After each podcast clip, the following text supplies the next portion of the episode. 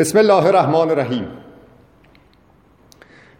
به جهان خرم از آنم که جهان خرم از اوست، عاشقم بر همه عالم که همه عالم از اوست. به غنیمت شمری دوست دم عیسی صبح، عالم مرده مگر زنده کنی کاین دم از اوست. به حلاوت بخورن زهر که شاهد ساقی است، به ارادت ببرن درد که درمانم از اوست. غم و شادی بر عارف چه تفاوت دارد، ساقیا باده بده شادی آن این دم از اوست. سعدیا گر بکند سیل فنا خانه عمر، دل قوی دار که بنیاد بقا محکم از اوست. سلام و عرض ادب دارم خدمت شما حضار گرامی، مخصوصا تازه واردها و اعضای عزیز کانال کمپین خود مراقبتی و عزیزانی که در پادکست کمپین خود مراقبتی در سایت شنوتو این فایل صوتی رو گوش میدن. ما اینجا جمع میشیم در انجمن راز آرامش زندگی که صحبت کنیم راجع به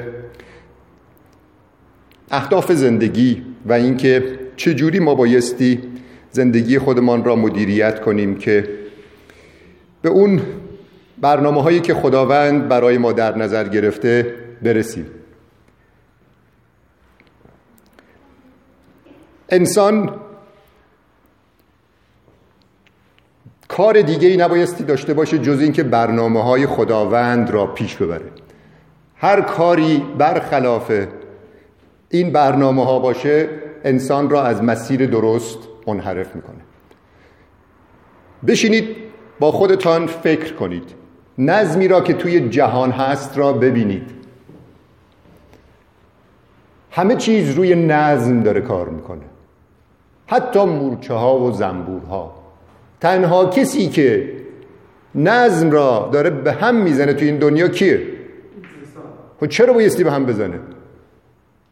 انسان برترین موجودیه که خداوند آفریده، خیر سرمان. آیا ما هستیم؟ حدیث قدسی داری میگه لولاک و ما خلقت و افلاک، یعنی اگر تو نبودی جهان را من خلق نمی کردم، افلاک را من خلق نمی کردم. آیا ما واقعاً لیاقت این جمله رو داریم؟ در خودمان اینو حس می کنیم که کسی هستیم که خداوند به خاطر ما کائنات را خلق کرد؟ آیا ما لیاقت این صفت را داریم؟ می بینیم نداریم. انسان فعالیت‌هاش این کره زمین را نابود خواهد کرد و انسان هیچ وقت هم دست از کارهای غلطش بر نمی‌داره، چون که خودشو انداخته توی باطلاقی که هر چی دست میزنه تقلا میکنه، بیشتر فرو میره. وقتی که بحث میکنی که آقا ما بایستی اینجوری زندگی کنیم، میگه ول کن، تو اگر بخوای مردم رو تغییر بدی سیستم به هم میریزه. سیستم به هم ریخته است، سیستم فکری ما، تغذیه ما به هم ریخته است، افکار و چیزی که تو ذهن داریم به هم ریخته است. یه جور دیگه بایستی فکر کنیم، طرحی نو بایستی در اندازیم که نجات پیدا بکنیم. بعضی وقتا وقتی که این حرفا رو میزنیم میگیم ما بایستی کمک بکنیم به جهان، جهان را نجات بدیم، میگن تو یه نفره چجوری میتونی جهان نجات بدی؟ این سوالا از شما هم پرسیده میشه که حالا تو آمدی توی این مسیر، نتیجه کارت، براینده کارت چیه؟ به چه دردی میخوره؟ جهان را نجات میدی؟ تو چه جوابت چیه به اینجور افرادی؟ دقیقاً من بایستی خودم را نجات بدم. هر کسی مسئول نجات دادن خودشه. من همیشه توی ذهنم این بود که توی این جهان انگار فقط من هستم، بقیه به خاطر من هستن و تک تک شما بایستی همین یه همچین فکری را بکنید. یعنی تو سلطان جهانی، یک جمله زیبا از اوشو دیشب برام فرستاده بودن که میگفت من میخوام سلطان بودن رو بهتان نشان بدم، میخوام سلطان جهان بشید. برای اینکه سلطان جهان بشید بایستی خودت رو بشناسی. اول سلطان وجود خودت شو، سلطان وجود خودت بشی سلطان جهان میشی. داشتم توی اینترنت سرچ میکردم، دقیقاً توی سوره زحاف کنم آیه هفتاد و هشت بود، یک همچین چیزی بود که تو مرکزی هستی و بقیه مردم. حالا من اینو فعلا تفسیرشون نگیریم، اما اون سوره رو که خواندم اینجور احساسی کردم، حالا باستی برم بیشتر این رو بحث کنم، که توی این دنیا مرکزیت با توه. هر کدام از ما مرکزیت داریم. مردمی که اطراف ما هستن کیان؟ مأمورهایی هستن از طرف خداوند که وظیفه دارن. وظیفهشان چیه؟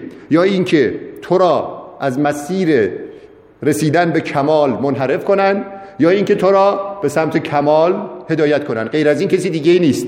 بقیه هم هرچی هستن هیچ نقشی نداشته باشن زیاد به درد تو نمیخوره. اونا هم حالا ممکنه آدمهای خنثایی باشن اما یک پیامهایی تصادفی به تو برسانند.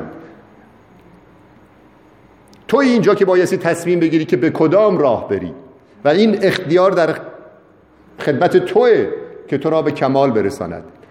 تو بایستی راه درست را شناسایی کنی، راه را از چاه بشناسی و توی مسیر خودت قرار بدی. درسته که تو یک تنه نمیتوانی دنیا را نجات بدی، اما تو وظیفه اون نیست که دنیا رو نجات بدی. وظیفت اینه که روح خودت رو نجات بدی. این دنیا برای تو آفریده شده. من الان تازه دارم میفهمم اوشو منظورش چی بود. تو سلطان کائناتی اگر خودت را بشناسی. من عرف نفسه، مولا علی هم دقیقا همینو داره میگه، من عرف نفسه فقط عرف ربه. تا خودت را نشناسی خدای خودت را نمیشناسی. وقتی که خودت رو شناختی میبینی چه عظمتی در درون داری. این عظمت درون تو وصل به عظمت خداوند اگر تو بدانی. اگر ندانی هیچی، هیچ.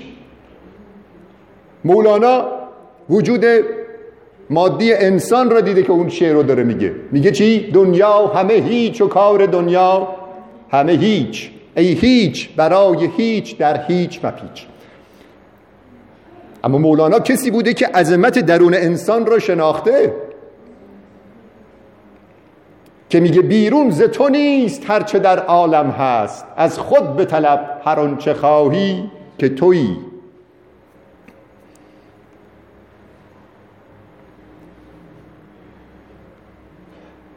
ببین اگر تو در حال حاضر توی یک گیجی به سر داری میبری، نمیدونی چیکار بایستی بکنی.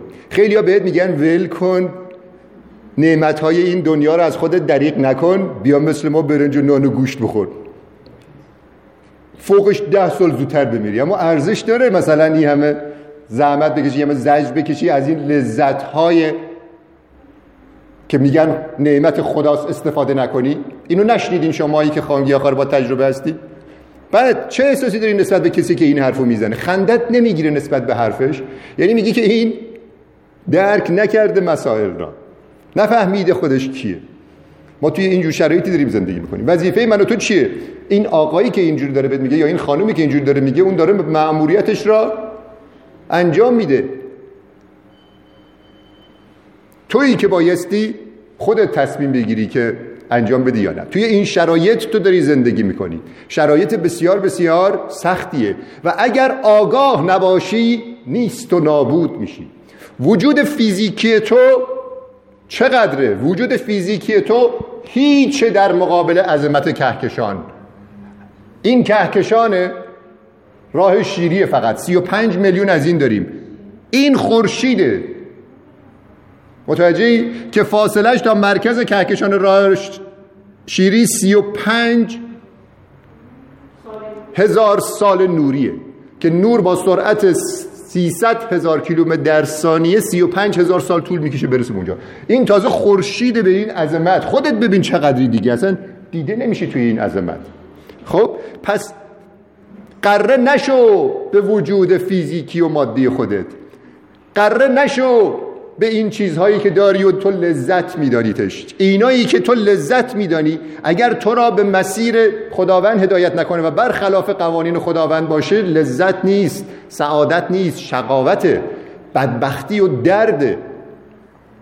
برای همینه که سعدی فرمایش میکنه اگر لذت ترک لذت بدانی، دگر شهوت نفس لذت نخوانی. این لذتایی که تو داری فقط وجود فیزیکی تو رو بهره‌مند میکنه. تو میتوانی بیای مثل ما زندگی کنی، مایی که تغذیه‌مان طبیعی شده، مایی که جان حیوانات رو نمیگیریم برای اینکه یه مقداری اسید آمینه ضروری و غیر ضروری که توی حبوبات و توی سبزیجات هست به بدنمان برسه و به خاطرش بریم جان یک حیوان را بگیریم. ما طور دیگه‌ای زندگی میکنیم و خودمان را در مسیر اهداف خداوند قرار میدیم، همون جوری که مورچه خودش رو قرار داده، همون جوری که زنبور عسل و عنکبوت خودش رو قرار داده. و خداوند در قرآن به این موجودات ریز مثال میاره که تویی که موجود درشتی هستی و اشرف مخلوقات درک بکنی و قره نشی و جاودانگی رو فدای این زندگی فانی و موقت نکنی، که این بزرگترین ضرریه که انسان به خودش میزنه. خداوند برنامه داره برای ما. سی و پنج میلیون کهکشان. حالا ممکنه تمامی سی و پنج میلیون کهکشان خودش داخل یک مجموعه بزرگتری باشه که سی و پنج میلیون تای دیگه هم ازش هست. پس یک عظمتی در دنیا هست که تو میتوانی سهم داشته باشی توش. اگر تو فقط این دنیا رو ببینی و شکمت رو ببینی و غذاهایی که میخوری، خودت رو دیگه لایق اون جاودانگی در اون دنیای بزرگ که خداوند به ما وعده داده نمی کنی. و این سختترین و این سختترین عذابیه که تو خواهی کشید، که خودت را دیگه توی این بازی شرکت نکنی و توی این بازی دیگه دخالت نداشته باشی. این را تو بایستی بفهمی که این دنیا موقته. بزرگترین لذاتی که توی زندگیت بردی رو الان تجسم کن. کجاست الان؟ نیستش. چرا؟ چون که لذاتی که توی این دنیا هست فانیه و تو اگر دنبال لذات فانی باشی، خودت هم فانی هستی. خورشت سبزی که تو داری میخوری پنج دقیقه روی زبانت یه حس خوشی رو ایجاد میکنه، که این حس خوش هم به خاطر این که تو معتادش شدی. روی زبان من خامگیاهخوار اون خورشت سبزی حس درد و بدبختی رو داره ایجاد میکنه و من به هیچ عنوان اونو نخواهم خورد. پس ببین لذت ها فرق میکنه. تو بایستی خودت را بشناسی. تو نمیتوانی تمام دنیا را تغییر بدی، خودت را بایستی تغییر بدی. داستان اون مرد است که عینک سبز باید میزد چشمش، به جای اینکه بره تمام خانه‌شو سبز کنه. بینش خودتو نسبت به دنیا عوض کن، اون موقع دنیای واقعی را میبینی.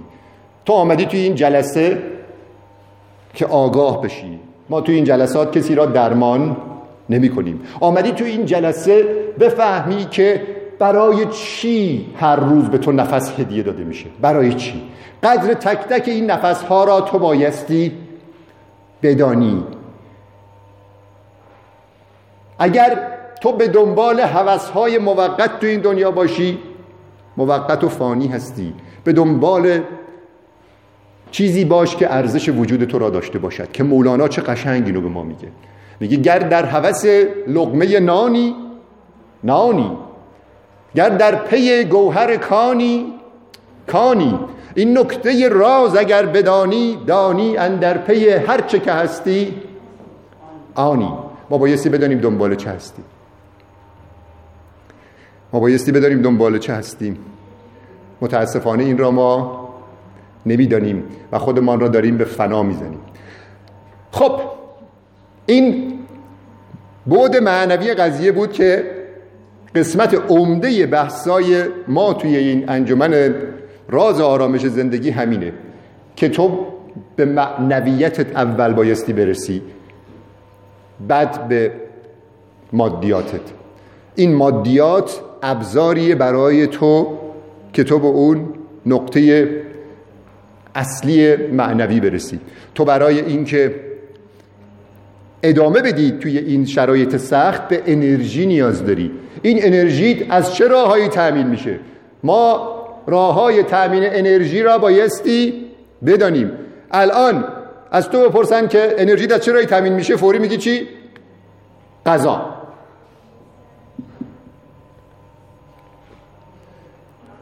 این غذا برای چیه؟ برای پر کردن شکم. آیا تو فقط همین انرژی ها بهت میرسه؟ نه خیر. این سی و پنج میلیون کهکشانی را که خداوند خلق کرد، به نظر شما خورش سبزی خورد انرژیش گرفت خلقش کرد؟ ها؟ پیتزا و کله پاچه خورد؟ سی و پنج میلیون کهکشانی که بشر تازه شناخته. یه نفر من ایراد گرفت، گفت بابا تو از کجا میدانی خداوند سی و پنج میلیون کهکشانا؟ میگم اون کهکشاناییه که انسان شمردتشان. ممکنه الان سیصد و پنجاه هزار میلیون کهکشان باشه. از خداوند عجیب نیست. خداوندی که سی و پنج میلیون کهکشان رو به این شگفتی خلق کرد، ممکنه سه میلیارد کهکشان هم خلق کنه. هیچ محدودیتی برای اون خدا وجود نداره.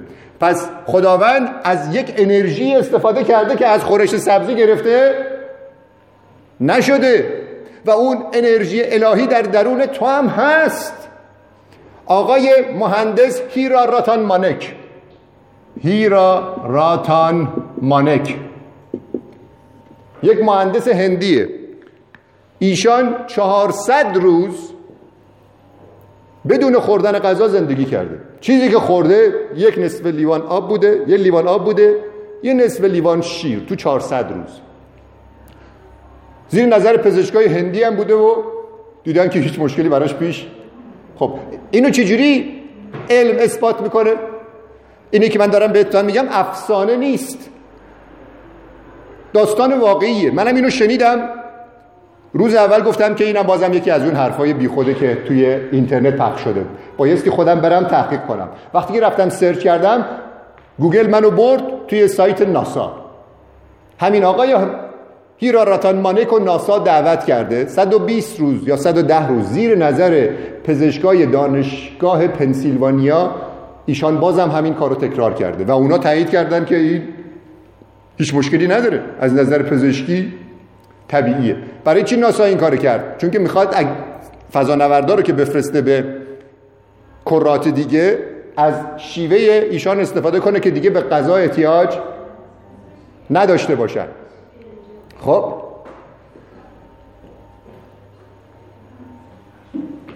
پس اینجور افرادی هستن اینجور افرادی هستن که از انرژی الهی که در درون دارند استفاده میکنن برای ادامه زندگیشان و اثبات میکنن که ما هم میتوانیم.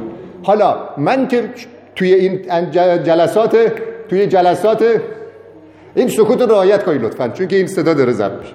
توی جلسات خامگیاهخواری وقتی که من صحبت میکنم نمیگم به شما که مثل هیرا راتان مانک شما آب بخورید و یه نصف لیوان شیر. من دارم به شما میگم خامگیاهخواری کنید تا دلت میکشه میوه‌جات و سبزیجات و جوانه‌ها و مغزها رو بخور. وقتی که وقتی که مردم حرفای ما رو گوش میدن میگه تو داری مردم رو بیچاره میکنی. خیلی ها میگن نری تو جلسات حق پرست، از نان خوردن میندازتت. متوجهی؟ مشکل ما اینجاست که فکر میکنیم منبع اصلی انرژی ما فقط غذاست، چون که دیدمان محدوده. تو اگر وصل نباشی به انرژی خداوند زنده نخواهی بود. حضرت مسیح علیه السلام میگه چی؟ میگه خدایا یک آن مرا به حال خودم وا مگذار. یک آن. اگر تو یک لحظه از خداوند و قطع بشه ارتباطت، یک لحظه ارتباطت با خداوند قطع بشه، نیست و نابود میشی. اینو تو بایستی درک کنی توی این برنامه زندگی. اگر این را درک نکنی، همونی هستی که ادامه نخواهی داد توی اون عالم جاودانه و این بزرگترین جهنم برای انسان. جهنم فکر کردی یعنی چی؟ جهنم یعنی این که یه جایی باشی که بهت خوش نگذره. حالا تو اگر یه کمی جلوی نفست را بگیری، به جای این که بری گوشت و لبنیات بخوری، بیای نخود و کنجد بخوری. خب این خیلی معامله خیلی خیلی خیلی سختیه که گوشت و لبنیات رو بذاری کنار، بیای نخود و کنجد بخوری. خیلی معامله سختیه، سخته. حالا این معامله رو مقایسه کن با معامله دیگه، جاودانگی را، که بشی شاید فرمان روای بعضی از این کهکشان ها. از کجا معلوم؟ بدی به چی؟ به فنا، نیستی و نابودی. کسی که به فکر لذت‌های این دنیاست داره جاودانگی را فنا میکنه. برای چی؟ برای لذت موقت این دنیا، یعنی خودش هم فانی میشه. من این مثال گوشت و نخودو که آوردم چون که اینجا جلسه تغذیه طبیعیه و ما راجع به تغذیه میخوایم صحبت کنیم. اینو ربط بده به بقیه لذت‌های دیگه. من میخوام هر جوری شده هزاران هزار میلیارد تومن پول داشته باشم که توی این دنیا به هم خوش بگذره. ظلمم کردم، هیچ اشکالی نداره. خب تو به اون هزار میلیارد رسیدی، صد برابرش هم من برات میکنم.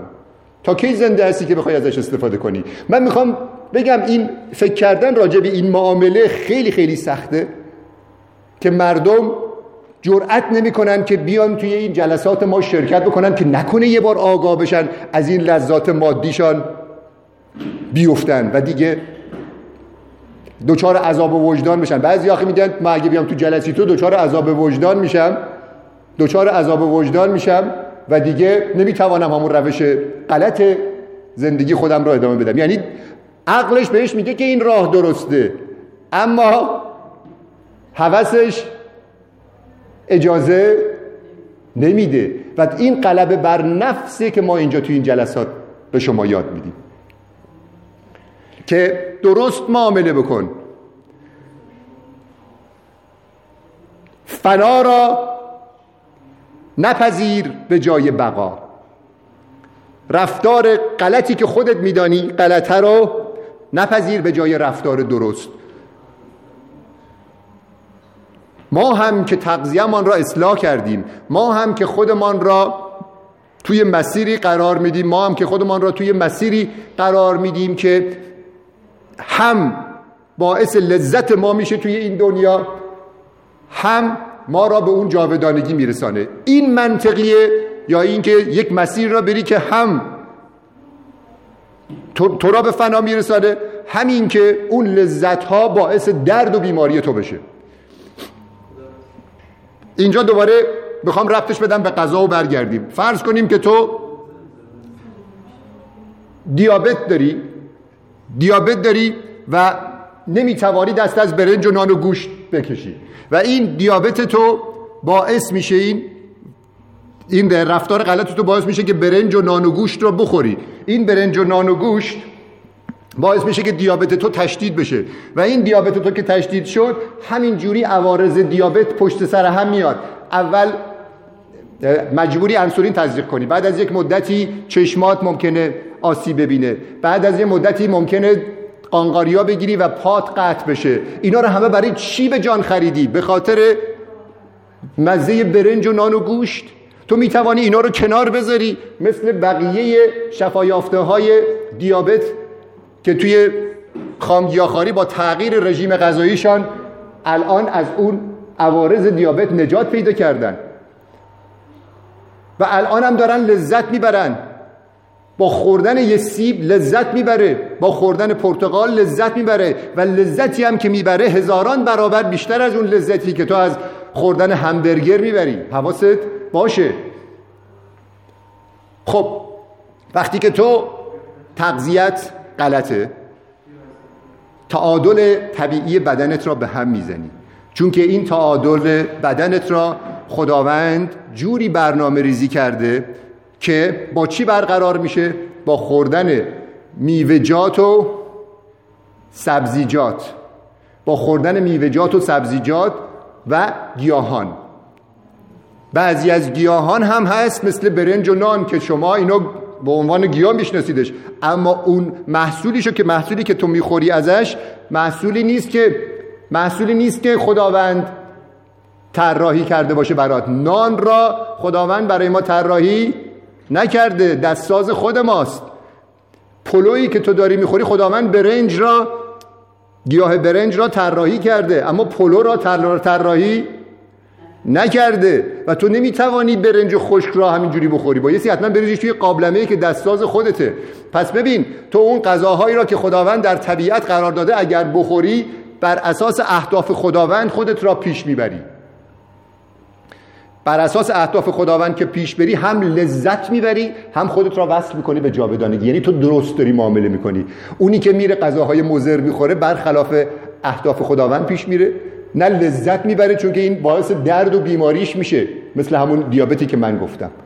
اون چه لذتیه که من از خوردن این برنج میکشم که اون میبرم؟ اون برنج عامل درد و بیماری منه، این گوشتی که من دارم میخورم عامل گرفتگی رگهای منه.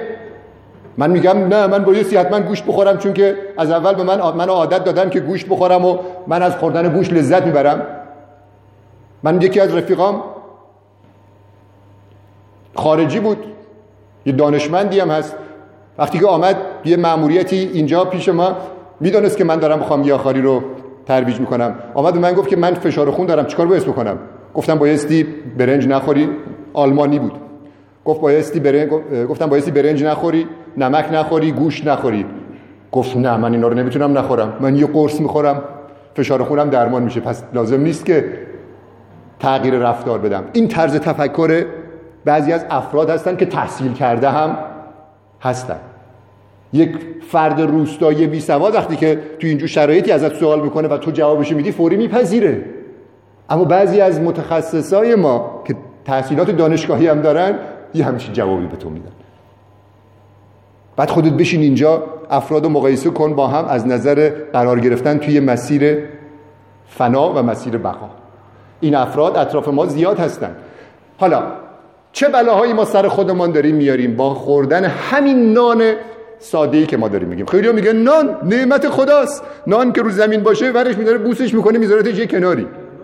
خب تمام چیزا نعمت خداست، کبد و کلیه و روده های تو هم نعمت خداست. تو با خوردن نان بعضی وقتا اون نعمت های اصلی خدا را در درونت داری نابود میکنی. اینجا قرار شد راجع به روده چکه کن صحبت بکنیم، میخوام ربطش بدم به خوردن نان. حدود ده درصد مردم تو دنیا به گلوتن گندم حساسن. ده درصد خیلیه. مثلا توی ایران ما هشتاد میلیون نفر جمعیت داریم، ده درصدش میشه چقدر؟ هشت میلیون نفر. هشت میلیون نفر توی ایران نبایستی نان بخورن. اما شما کسی دیدی که بگه من به نان حساسم نمیتونم نان بخورم؟ همه دارن نان میخورن و تمام درد و بیماری هایی هم که داره مال خوردن نانه. اگر ایشان نان بفهمه، نان نخوره، دیگه هیچ درد و بیماری نداره. شما هم اگر آمدید اینجا درد و بیماری دارید، بدانید که حساسیت دارید به یه چیزی، حساسیت دارید و اون را اون چیزی را که بهش حساسیت دارید اگر نخورید درد و بیماری شما چی میشه؟ برطرف میشه. ما خیلی حرف عجیب غریبی نمیزنیم. روده چکه کن چیه؟ دانشمندان پزشکی تحقیق کردن، دیدن که وقتی که تو گلوتن گندم وارد بدنت میشه، وقتی که آنتی بیوتیک وارد بدنت میشه، یه سری مواد دیگه هم هست که حالا من به اونا زیاد اشاره نمیکنم، اما یه چیز غیر طبیعی وارد بدنت میشه مثل گلوتن که علت اصلیش گلوتنه. این قشاع روده های تو که یک سری سلول ها هستن پرز دارن، این سلول ها اینا باز میشه باز میشه و مواد غذایی که از داخل این روده ها داره رد میشه وارد سیستم خون میشه. این ماده‌ای که اینجا می‌بینید این وارد سیستم خون ما میشه که حق نداره این وارد سیستم خون ما بشه. چرا؟ اما چون که ما تغذیه‌مان را غلط انتخاب کردیم باعث این زخم روده شدیم، این وارد خون شده. وارد خون که میشه سیستم ایمنی به این حمله میکنه، حمله سیستم ایمنی، و این پروتئین رو میخواد از بین ببره. این پروتئین که بخواد از بین بره باعث میشه که خود سیستم ایمنی پروتئین های مشابه این رو جاهای دیگه بدن شناسایی میکنه و به اونا حمله میکنه. اگر روی غشاء میلین سیستم عصبی تو باشه باعث بیماری ام اس میشه. اگر این پروتئین مشابه توی پانکراست باشه، روی سلول های بتای پانکراست باشه، سیستم ایمنی هم بدن به اون سلولای پانکراس حمله میکنه و باعث دیابت نوع یکت میشه. خب اما اگر رژیم غذاییت را اصلاح کردی و دیگه این نان را نخوردی، غذاهایی که باعث روده چککل میشه اگر دیگه نخوردی، این روده ترمیم میشه. ترمیم که شد دیگه این پروتئین های اضافه وارد سیستم خون ما نمیشه. وارد سیستم خون نشد، سیستم ایمنی که قبلا اینو شناسایی کرده بود به عنوان یک دشمن و بهش حمله میکرد، اینا هم دیگه کم کم از بین میره و سیستم ایمنی جدید میاد جایگزینش میشه و اون سیستم ایمنی جدید دیگه حمله نمیکنه و به این ترتیب تو بیماری ام است خوب خواهد شد و به این ترتیب تو بیماری دیابت نوع یکت خوب خواهد شد. خیلی جالبه. دیروز من توی اداره نشسته بودم، جناب یکی از این همکارای اداره اونم گفت ما یه مهمان داریم. وقتی که آمد تو من نشناختمش، اون منو شناخت. گفت آقای دکتر من پرحام روحام هستم. مهندسی بود که پیمانکار گاز ما توی اداره‌مون بود. تا گفت من پرحام روحام هستم اون موقع من شناختمش. لاغر لاغر شده بود، قبلا چاق بود. ایشان دخترش روژین دیابت نوع یک داشت، حرف تقریبا دو سال پیشه. دیابت نوع یک داشت و پنجاه واحد انسولین تزریق میکرد و بعضی وقتا به علت قند خون بالا حدود ششصد میافتاد بیمارستان و به زور نجاتش میدادن. گفت که الان روژین این دو سال خوبه، قندش هم صبح به طور طبیعی هشتاد و پنج. یعنی کسی که دیابت نوع یک داره، پزشکا معمولا میگن این دیابت نوع یک تا آخر عمر هست و قابل درمان نیست. دیابت نوع یک دقیقا این سیستم ای... بیماری خود ایمنیه که سیستم ایمنی به سلولهای بتا توی پانکراس حمله میکنه. الان چرا توی روژین دیگه سلولهای ایمنی به سلولهای بتا توی پانکراس حمله نمیکنن؟ چرا؟ دلیلشو گفتم. روژین دیگه نان نمیخوره، غذاهایی که باعث روده چککان میشه دیگه نمیخوره. این زخمی رو که گفتم باعث میشه که و پروتئین هایی که هضم نشدن، مخصوصا پروتئین های حیوانی که تو از طریق لبنیات و گوشت وارد بدن ما میشن، این زخم که بهش میگیم روده چککان دیگه ترمیم میشه، چون که تو عوامل روده چککان را دیگه نمیخوری. روده چککان به انگلیسی بهش میگن لیکی گات، اونایی که میخوان تو اینترنت سرچ کنن به زبان انگلیسی. و داستانش هم که گفتم سیستم ایمنی که عادت کرده بود به اون پروتئین های که وارد سیستم خون ما شدن حمله کنن، اینا هم دیگه کم کم از بین میرن، سیستلول های جدید سیستم ایمنی میاد جایگزین میشه و به همین ترتیب دیابت نوع یک هم قابل درمان هست. از من پرسیدی که داستان خودم رو بگم که چجوری با خامگیاهخواری آشنا شدم. همینجا چون که منم یک بیمار ام اس مبتلا به ام اس منو وارد این خط کرد و اونم یک نوع بیماری خود ایمنیه، داستانشو میگم. خانم جیران فر، ایشان بیمار ام اس بودن، دختر یکی از همکارای بنده هستن. توی یک مأموریتی که ما داشتیم میرفتیم به من گفت که یا به من گفت یا به یه نفر دیگه گفت، منم شنیدم، گفت من دخترم گفت که من دخترم بیمار ام اس بوده و با خامگیاهخواری بیماریش درمان شده. منم همین حرف آوردم توی محیط خانه زدم. خواهر خانمم خانم مژگان مزفری که نویسنده رمان‌ها هستن شنید. بعد از چهار پنج سال به من گفت که من دارم یک کتابی می‌نویسم که راجع به بیماری ام اس یا برای بیماری ام اس دارم می‌نویسم.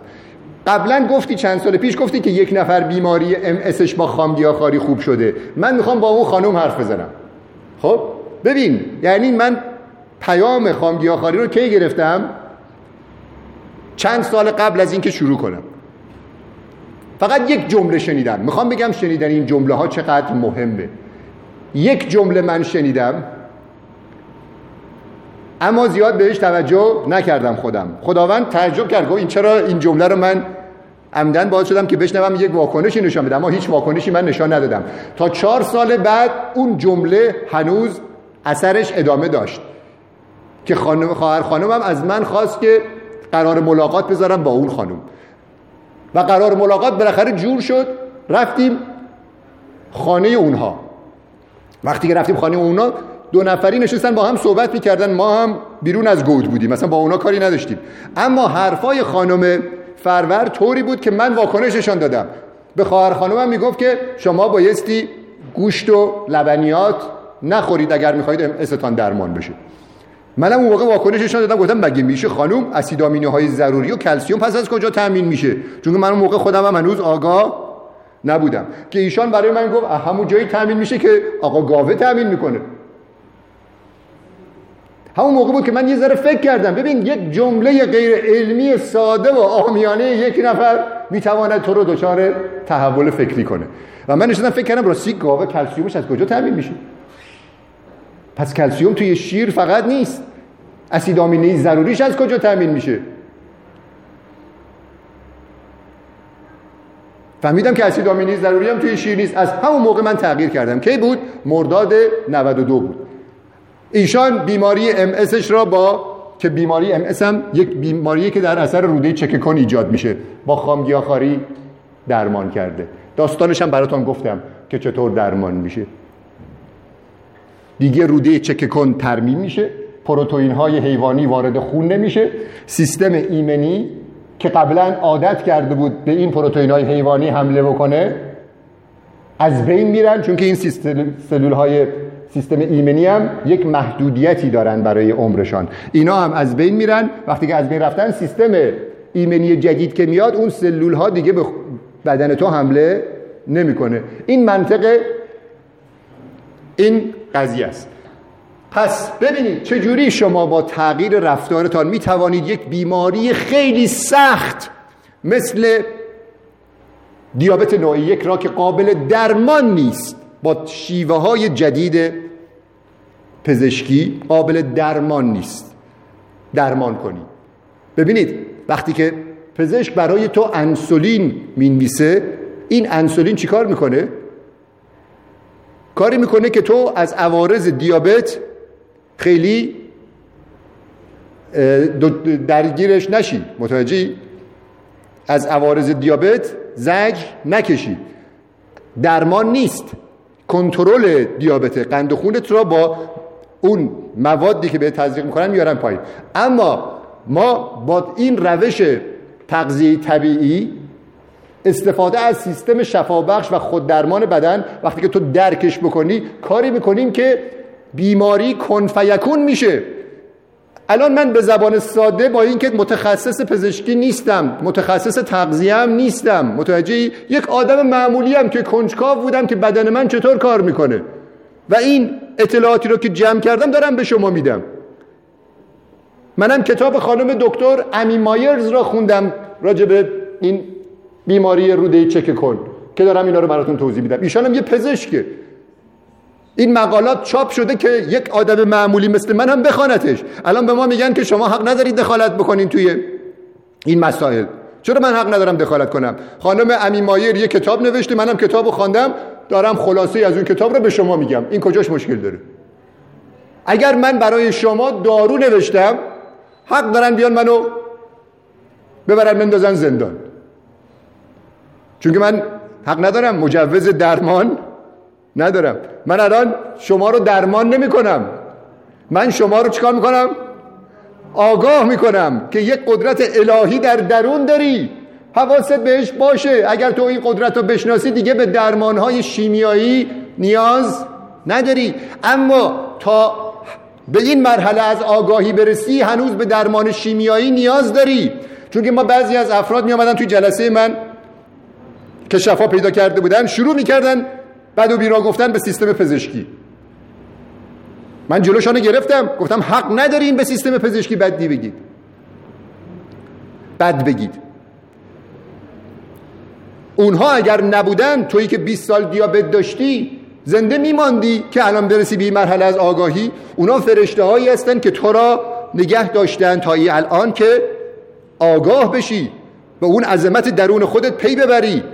بیرون ز تو نیست هرچه در عالم هست، از خود به طلب هر آنچه خواهی که تویی. تو اینجا آمدی که ما تو را آگاه کنیم که چیزهایی را که لازم داری برای شفاعت از خودت به طلبی.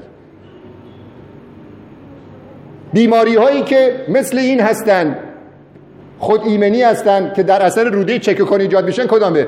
خیلی از بیماری ها که شما دارید میشناسید در اثر روده چکه‌کنه که آنتی بیوتیک بی رویه، خوردن گوشت، خوردن نان، مخصوصا گلوتن گندم که شاکلی دشه، باعثش شده.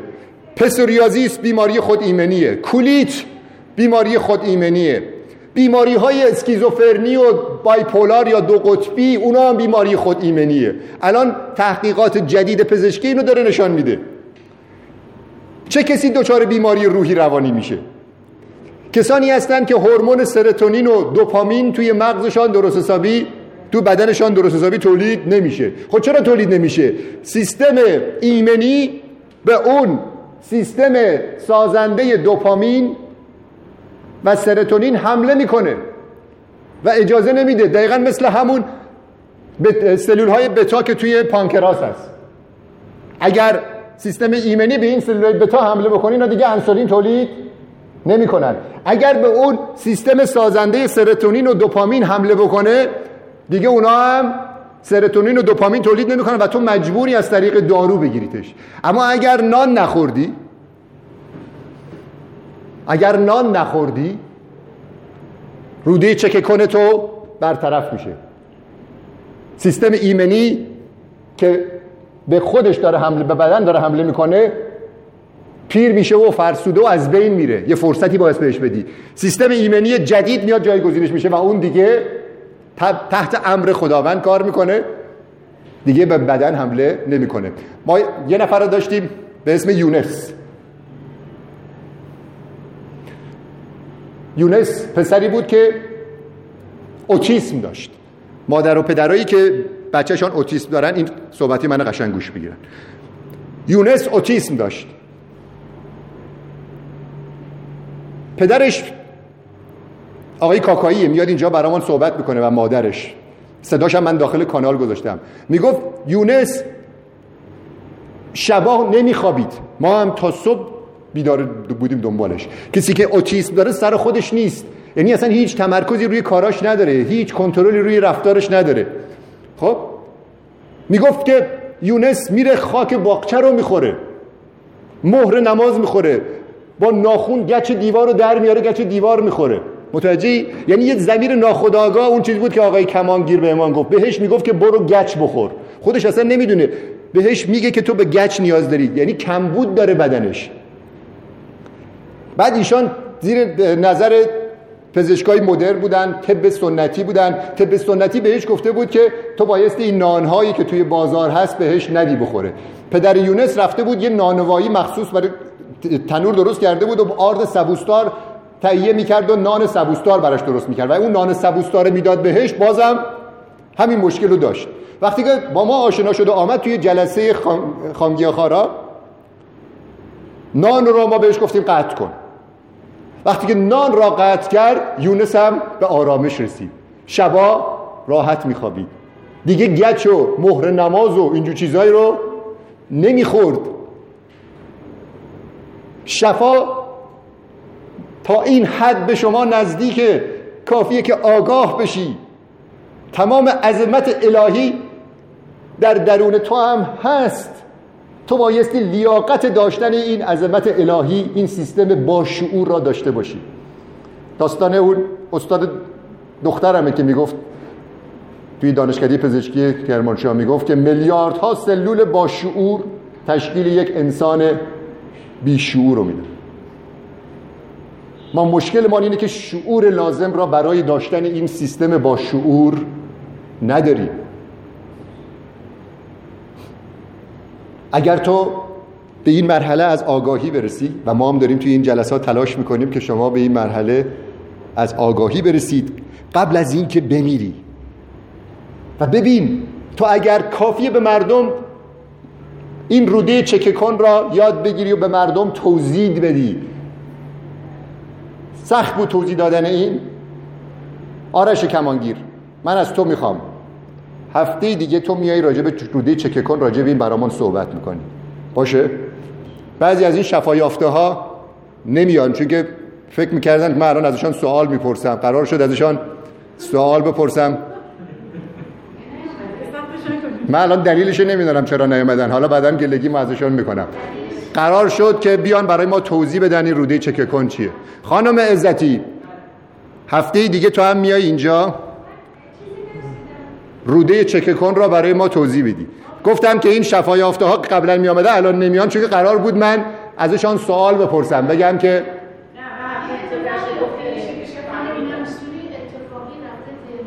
نه.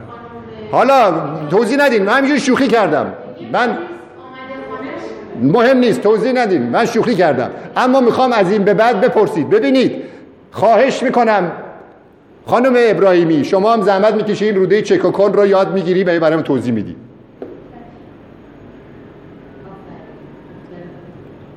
اینا رو شما، من آقا خیلی سختی رو گفتم، قابل فهم نبود؟ روده زخم میشه، پروتئین هایی که هضم نشده میاد توی خون، سیستم ایمنی بهش حمله میکنه. خیلی سخت فهمیدن این، و همین قضیه باعث میشه که ما این همه بیماری خود ایمنی داریم و همش هم لاعلاجه. پسوریازیس میگن لاعلاجه، دیابت نوع یک میگن لاعلاجه، کولیت میگن لاعلاجه. لاعلاج نیست اگر تو تغذیت را طبیعی کنی. وقتی وقتی که این را بفهمی، چند تا جمله ساده رو بفهمی، میتوانی کاری بکنی که خیلیا با این علم جدیدشان نمیتوانند انجام بدن. این فرصت را از خودت نگیر. میدانی اونی که پسوریازیس میکشه چقدر زجر میکشه؟ ما تا الان بیشتر از هزار نفر شفایافته پسوریازیسته، اما بازم میگن به دانشجوی پزشکی پسوریازیس بیماریه که لاعلاجه.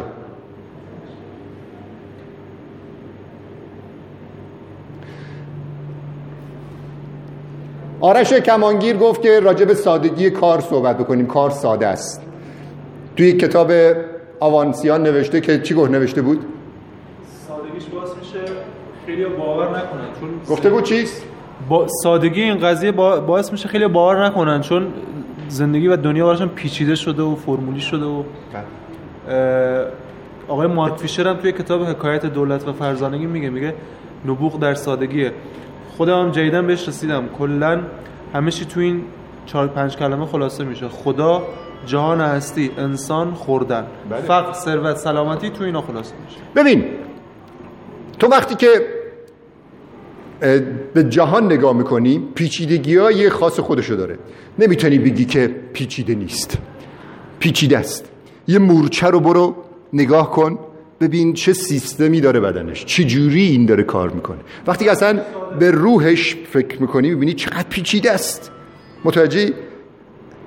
علم بشر هنوز شاید ده درصد پیچیدگی های وجود مورچه رو کشف نکرده. متوجه؟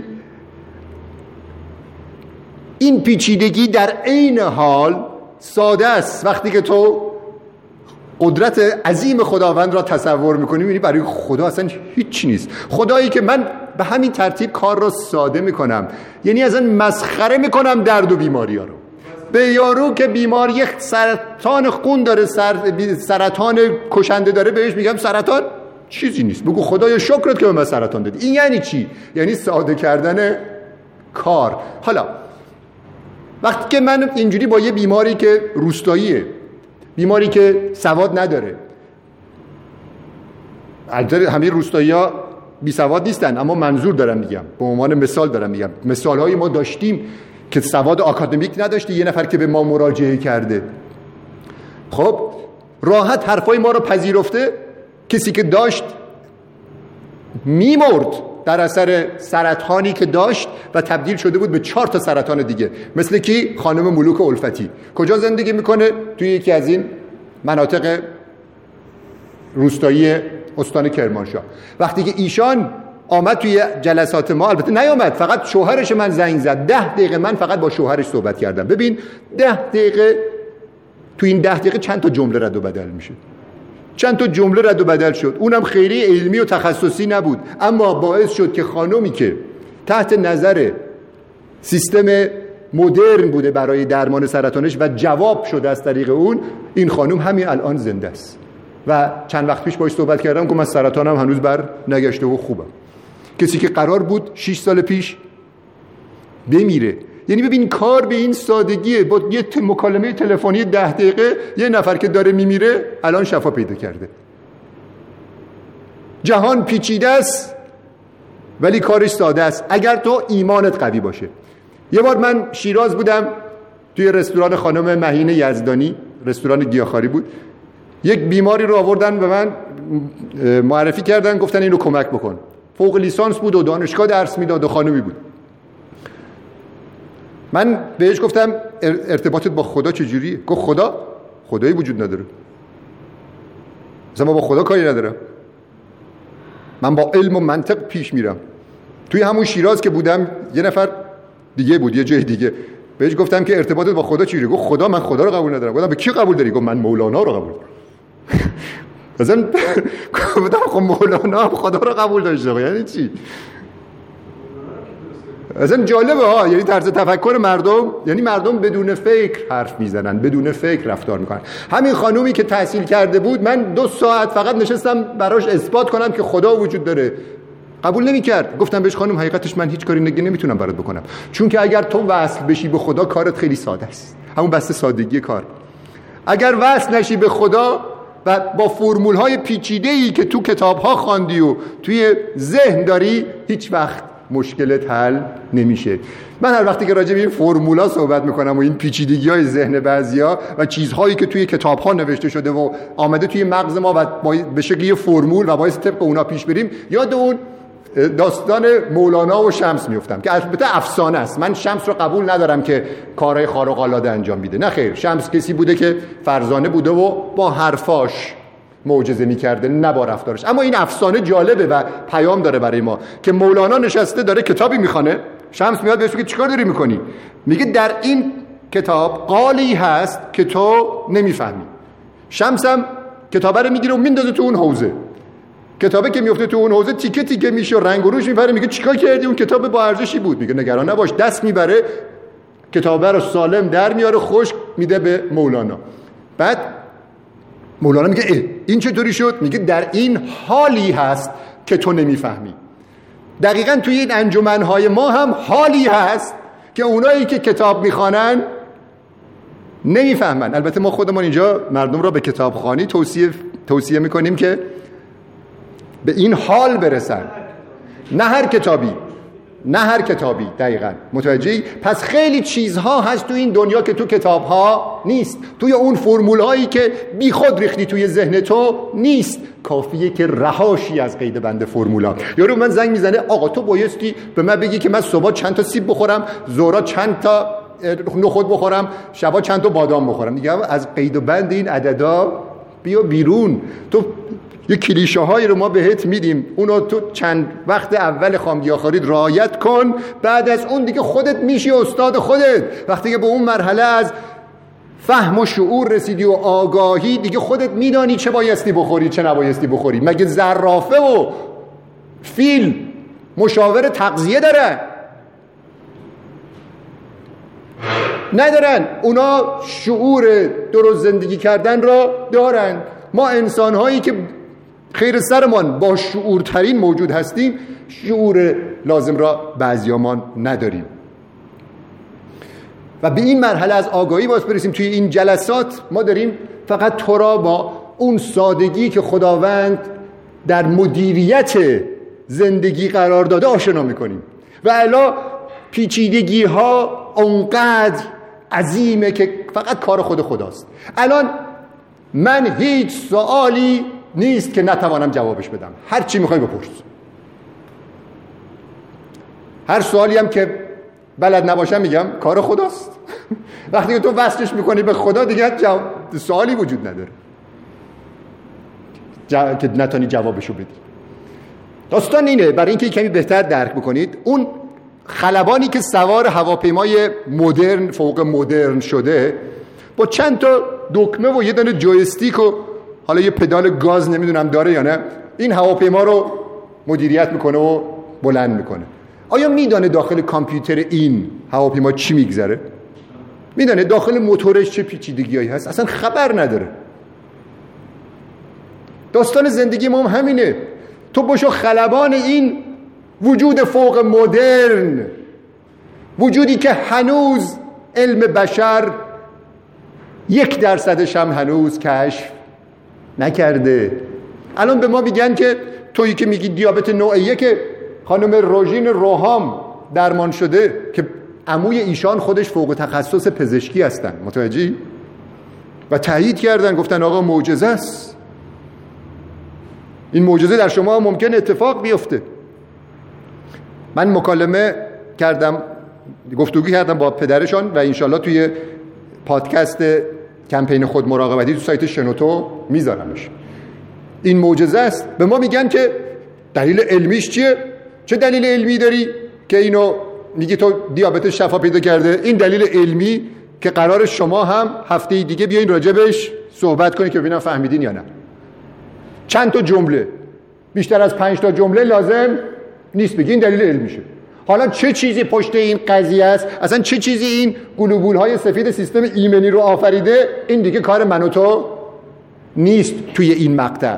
انشالله در مراحل بعدی تو جاودانگی شاید ما هم بشیم مهندس طراحی گلوبول‌های سفید توی اون عالم بالا. و خداوند وقتی می‌بینه ما لیاقت داریم توی این سختی‌های دنیا خودمان را بالا کشیدیم، ممکنه ما رو بکنه طراح یک چیزای عجیب غریبی که قرار میلیاردها سال بعد اتفاق بیفته، چون که اون موقع ما هنوز هستیم.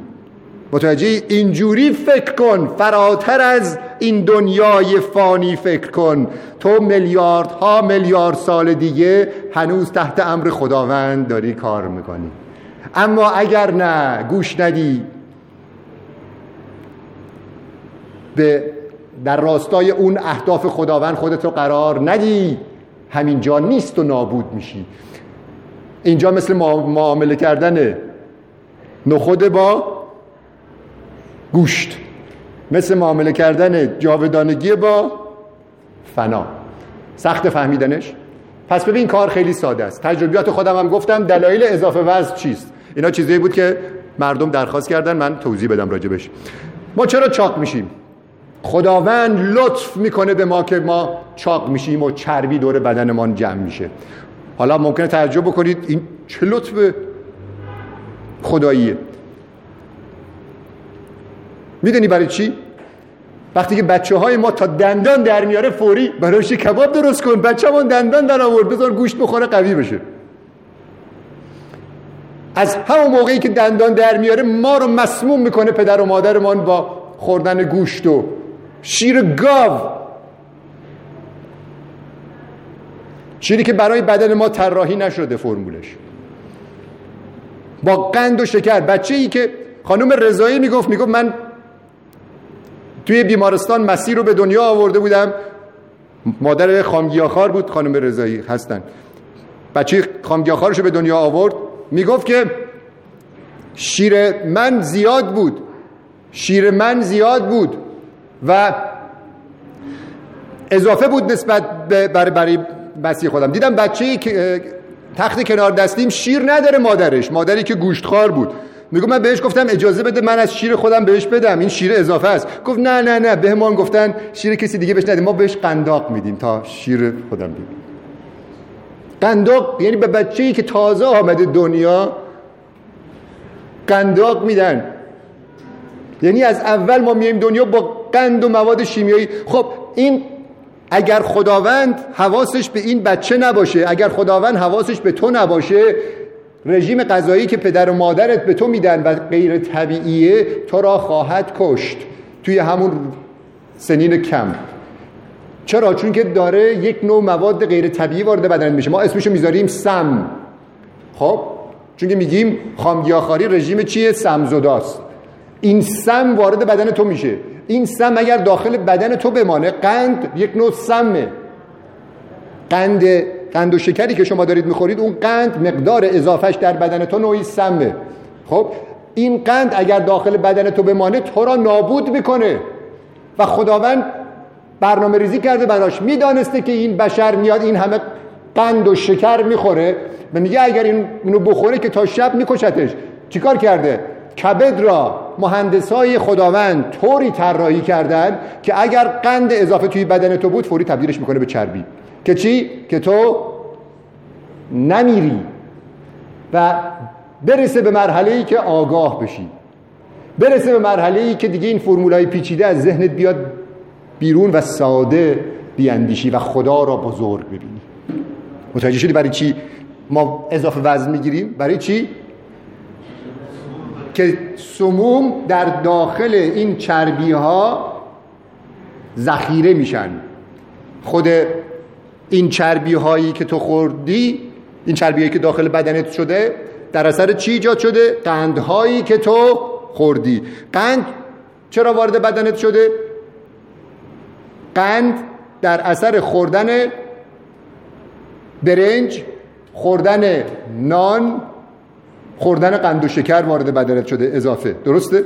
و این قند اضافه قرار تو را بکشه. اما خداوند حواسش به تو هست، تو درسته حواست به خودت نیست. دستور میده به کبد سر اینو تبدیل کن به چربی. خب واقعا بعضی وقتا این جملاتی رو که الان دارم میگم، خودم بعضی وقتا غمم میگیره که ما چرا این بلا رو داریم سر کبد میاریم. وقتی که تو یه دیست دو دیست برنج در روز میخوری، شام هم میری یه دیست دیگه برنج میخوری، میدونی چه بلایی سر کبدت میاری؟ اون دیست برنجه رو که تو زور خوردی، خب کبد تو مقدار زیادی قند واردش میشه، وارد بدنت میشه. کبد تو میگه خدایا من این همه قند رو چیکار کنم؟ این همه برنج برای چیه؟ مقداریشو انسولین ترشح میکنه، انسولین ترشح میکنه که مقداری از این قند رو بفرسته داخل سلولا که مورد نیازشن. مابقیشو چیکار میکنه؟ به خدا میگه خدایا من این مابقی رو چیکار کنم؟ اینا اضافه است. خدا میگه مگه من بهت نگفتم این آدم هنوز آگاه نیست، سریع تبدیلش بکن به چربی تا نکشتتش و کورش نکرده، تا کلیه هاشو نابود نکرده. و اون قند را تبدیل میکنه به چی؟ چربی. خب و این قند اضافه باعث میشه که انسولین زیادی ترشح بشه توی بدن تو. این انسولین زیاد که ترشح میشه به تو حس گرسنگی میده. این خیلی جالبه، گوش کنید اینجا رو. انسولینی که زیادی ترشح میشه به تو حس گرسنگی میده. هنوز بدن تو و کبد تو مانده که اون قند اضافه رو چیکار کنه. تو دوباره حس گرسنگی به دست میده، یه چای شیرین و بیسکویت یا کیک میخوری. خب شام هم که شد، هنوز گرسنگی رو داری، شام هم دوباره یه دیستگی برنج میخوری.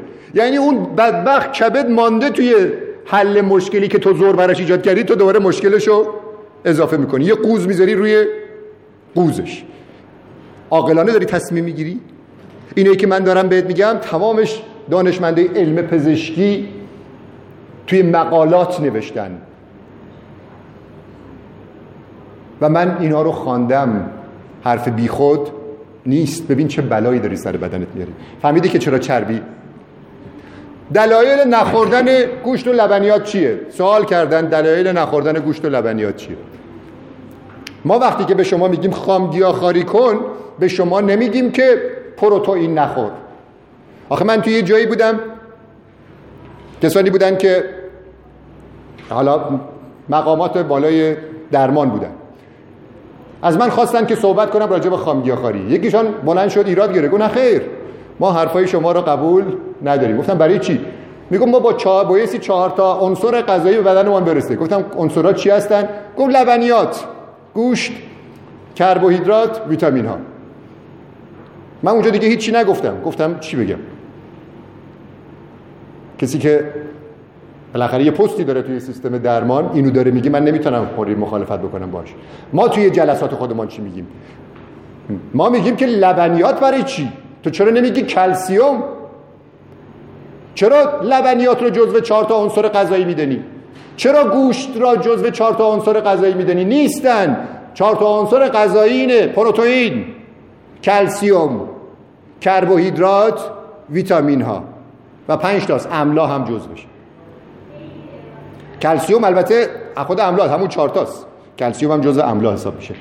پس ببینید ما وقتی که به شما میگیم خامگیاهخواری کن، به شما نمیگیم پروتئین نخور، به شما میگیم منبع پروتئین، پروتئینت را درست انتخاب کن که خونت را اسیدی نکند زیاد. گوشت قرمز، بذار از اسیدی کننده ها شروع کنم. چه چیزی خون ما را اسیدی میکنه؟ فراورده های حیوانی. اونی که بالاترین درجه اسیدی رو داره گوشت ماهیه، بعد از اون گوشت گاوه، بعد از اون گوشت گوسفند و گوشت مرغ و میاد پایین به این ترتیب. اینا رو من تو کتاب نخود برتر از گوشت آوردم، موادی که خون ما رو اسیدی میکنه. خب حبوبات کجا قرار میگیره؟ نخود مثلا. نخود خنثاست، نه خون را اسیدی میکنه نه خون را قلیایی میکنه. برای اینکه ما سیستم سالمی داشته باشیم غذاهایی رو بایستی بخوریم. هشتاد درصد غذاهایی که بایستی میخوریم بایستی خون ما را قلیایی بکنه. چه چیزی خون ما را قلیایی میکنه؟ بهترین قلیایی کننده های خون چیه؟ سبزیجات. اول برای همینه که بی بیمارای سرطانی ما اول توصیه میکنیم سبزیجات، چون که علت سرطان علت سرطان چیه؟ اسیدی شدن خون. سیستم ایمنی را فلج میکنه اسیدی شدن خون. وقتی که دست بده به دست قندم که دیگه بیچاره میکنه سیستم ایمنی را. پس ما باید خون را قلیایی کنیم. به همین خاطر به بیماری سرطانی توصیه میکنیم که بیشتر سبزیجات بخورن، بعد میوه ها. ها حبوبات هم میتوانن بخورن، اما گوشت به هیچ عنوان. گوشت اسیدی کننده است. برای همینه من میگم به این افراد که نگید که ما بایستی مردم حتما گوشت و لبنیات بخورن، بگید مردم بایستی کلسیوم و پروتئین بخورن. نخود واریته هایی که توی بازار الان هستن بیست و پنج درصد پروتئین داره. گوشتی که ما الان داریم میخوریم گوشت گاو هجده تا بیست و دو درصد پروتئین داره، یعنی پروتئین نخود از اون بیشتره. من توی کتاب نخود برتر از گوشت بازم پروفیل اسید آمینه های نخود رو با گوشت مقایسه کردم با گوشت گاو. همون اسید آمینه های ضروری و غیر ضروری که توی گوشت هست توی نخود هم هست، اما یک کمی مقدارش کمتره. یعنی تو اگر دو برابر نخود رو بخوری که هیچ مشکلی برات پیش نمیاد، چربیت نمیره بالا، کلسترولت نمیره بالا، خب به همون اندازه اسید آمینه ضروری هم به بدنت میرسه. پس ما وقتی به مردم میگیم گوشت نخور، منظور ما این نیست که پروتئین نخور. منبع خیلی بهتری از پروتئین داریم که اونم حبوبات. اصلا توی خود سبزیجات هم پروتئین هست. توی شنبلیله آقای ویسینژاد اینجا هستن، توی آزمایشگاه علوفه دارن کار میکنن، کارشناس آزمایشگاه علوفه هستن. ایشان شفایافته کولیت و کبد چرب هستن. آزمایششو برای من آورد. شنبلیله سی و دو درصد پروتئین داره. برای همین گاو میره این یونجه و شبدر میخوره، این همه گوشت ایجاد میکنه.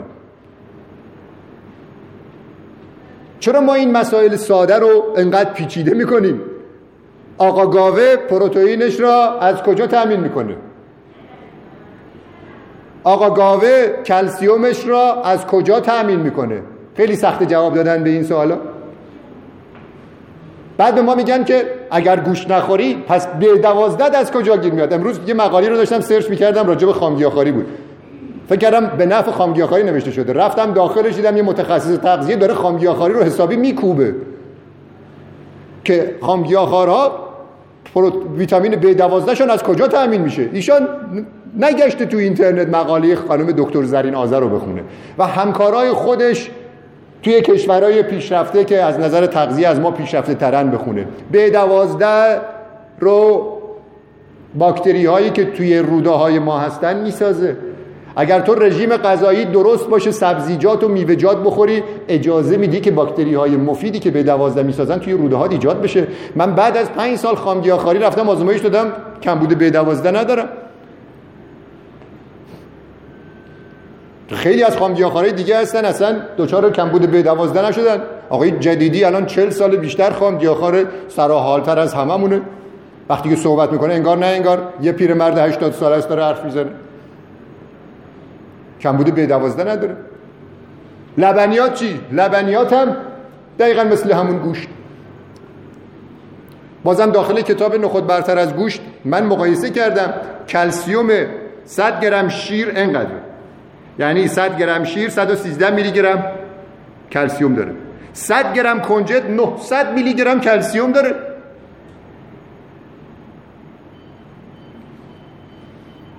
خب کنجد منبع بهتری برای کلسیوم یا شیر؟ برای اینکه بازم اینم داخل کتاب نخود برتر از گوشت است، برای اینکه ما دوچار پوکی استخوان نشیم در کنار کلسیوم به منیزیم هم نیاز داریم. صد گرم شیر نه میلی گرم منیزیم داره، اما صد گرم کنجد سیصد میلی گرم منیزیم داره و پتاسیمش هم اصلا معروف پتاسیمی که تو کنجد هست و اینها موادی هستند که ما نیاز داریم برای اینکه دوچار پوکی استخوان نشیم. خب چرا من بایستی برم شیری رو بخورم که طبیعت برای من درستش نکرده؟ داخل این شیر گاو که من برم میخورم که فقط کلسیومی برای من تأمین بشه که توی کنجد به مراتب بهتر از اون هست. میدونی چه بلایی سر من میاره؟ مجبوریم که مواد نگه دارنده به این شیر بزنیم.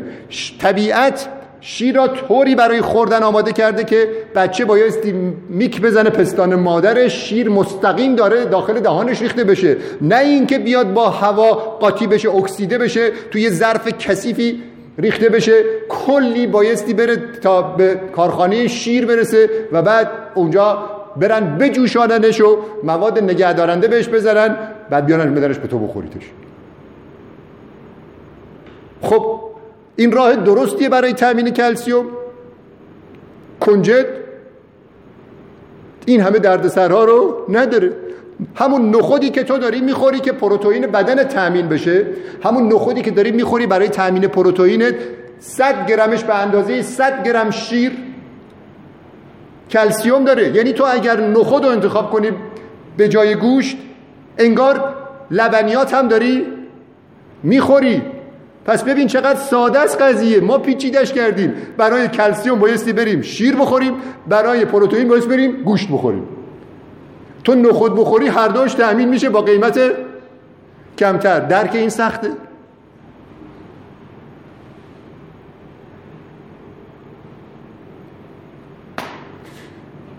اندومتریوز چیه؟ یک شفایافتی اندومتریوز داریم، خانم نایید خانم اسم فامیلیشون رو فراموش کردم، دو ماه اومده خامگیاهخواری کرده، اندومتریوزش درمان شده. برای من توضیح میداد، خانم ابراهیمی هم بودن وقتی که توضیح میداد داستانش چی بود. اندومتریوز چیه؟ من خودم هم از ایشان شنیدم و فهمیدم که اندومتریوز چیه.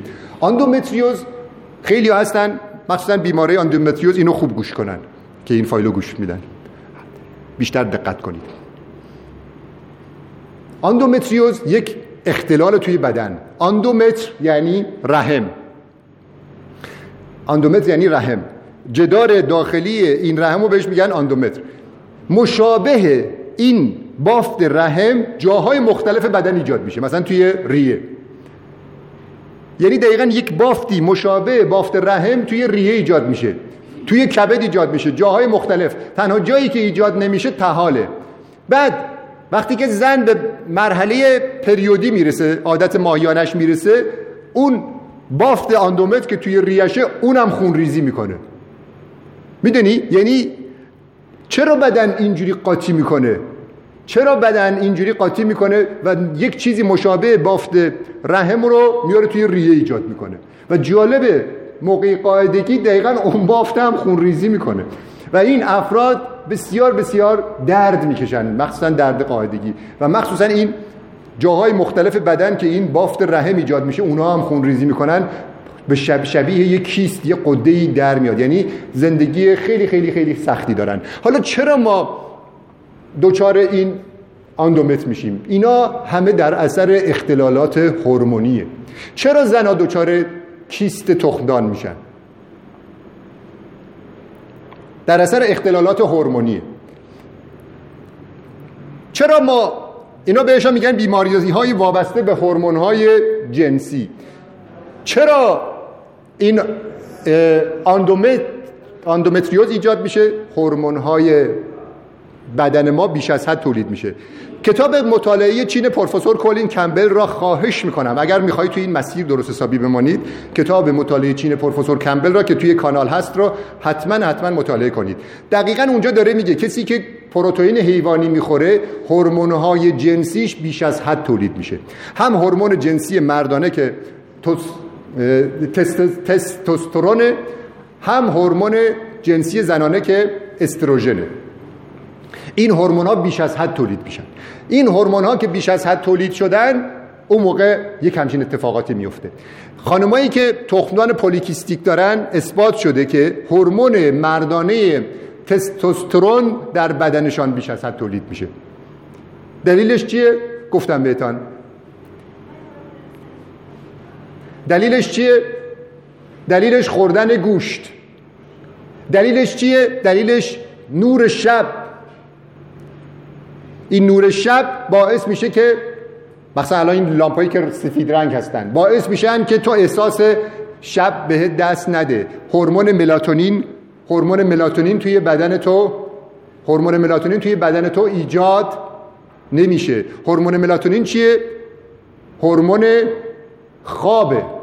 خب این هورمون خواب کمک میکنه به بدن تو که دچار سرطان نشه، مثل یک نوع آنتی اکسیدان میمونه. نمیدونم حالا اینو من فراموش کردم ارتباط داره با کاهش استروژن بدن یا نه. خلاصه تو اگر این سیستم طبیعی باشه، این آنتی اکسیدان ها به اندازه کافی تو بدنت باشه، این هورمون های استروژن که ایجاد میشه در بدنت در اثر خوردن گوشت نمیتواند تو را دچار سرطان کند. و جالب اینجاست که کبد ما کبد ما که تحت امر خداوند داره کار میکنه، که قرار شد اون قندها رو تبدیل بکنه به چربی، یه کار دیگه هم میکنه. ببینید چه معجزه‌ای داره این کبد انجام میده، ما ازش خبر نداریم. این کبد ما وصل به روده، از طریق یک مجرایی وصل به روده. خب وقتی که تو غذا داری میخوری، این غذا میاد وارد روده میشه. خب کبد تو یک دستور داره از طرف خداوند و اونم اینه که استروژن اضافه رو در زنان شناسایی بکنه. استروژن اضافه رو شناسایی بکنه. هر موقع که استروژن زیاد شد، تو احتمال ابتلا به سرطان سینه و اندومتریوز و سرطان تخمدانی اینا رو داری، درسته؟ پس این هورمون استروژن اضافه توی بدن تو نباید باشه. کبد تو این استروژن اضافه رو تزریق میکنه کجا؟ توی رودهات. ببین چه سیستم پیچیده‌ای پشت این قضیه است. این هورمون استروژن اضافه وارد روده ها میشه، بایستی داخل روده های تو الیاف گیاهی باشه که این بچسبه بهش و از طریق مدفوع خارج بشه. الیاف گیاهی تو چی هست؟ میوه‌جات، سبزیجات، دانه ها، مخصوصا نخود. نخود منبع بسیار غنی از الیاف گیاهی. وقتی که تو نخود میخوری، این الیاف گیاهی که وارد روده هات میشه، هورمون های استروژن و تستوسترون توی بدن تو که کبد ریخته‌شان توی روده به این الیاف گیاهی میچسبه و از طریق مدفوع خارج میشه. اما اگر الیاف گیاهی نخوری، غذای تو چیه؟ برنج، نان، گوشت. برنج سفید، نان سفید، گوشت. اینا چقدر الیاف گیاهی داره؟ هیچی.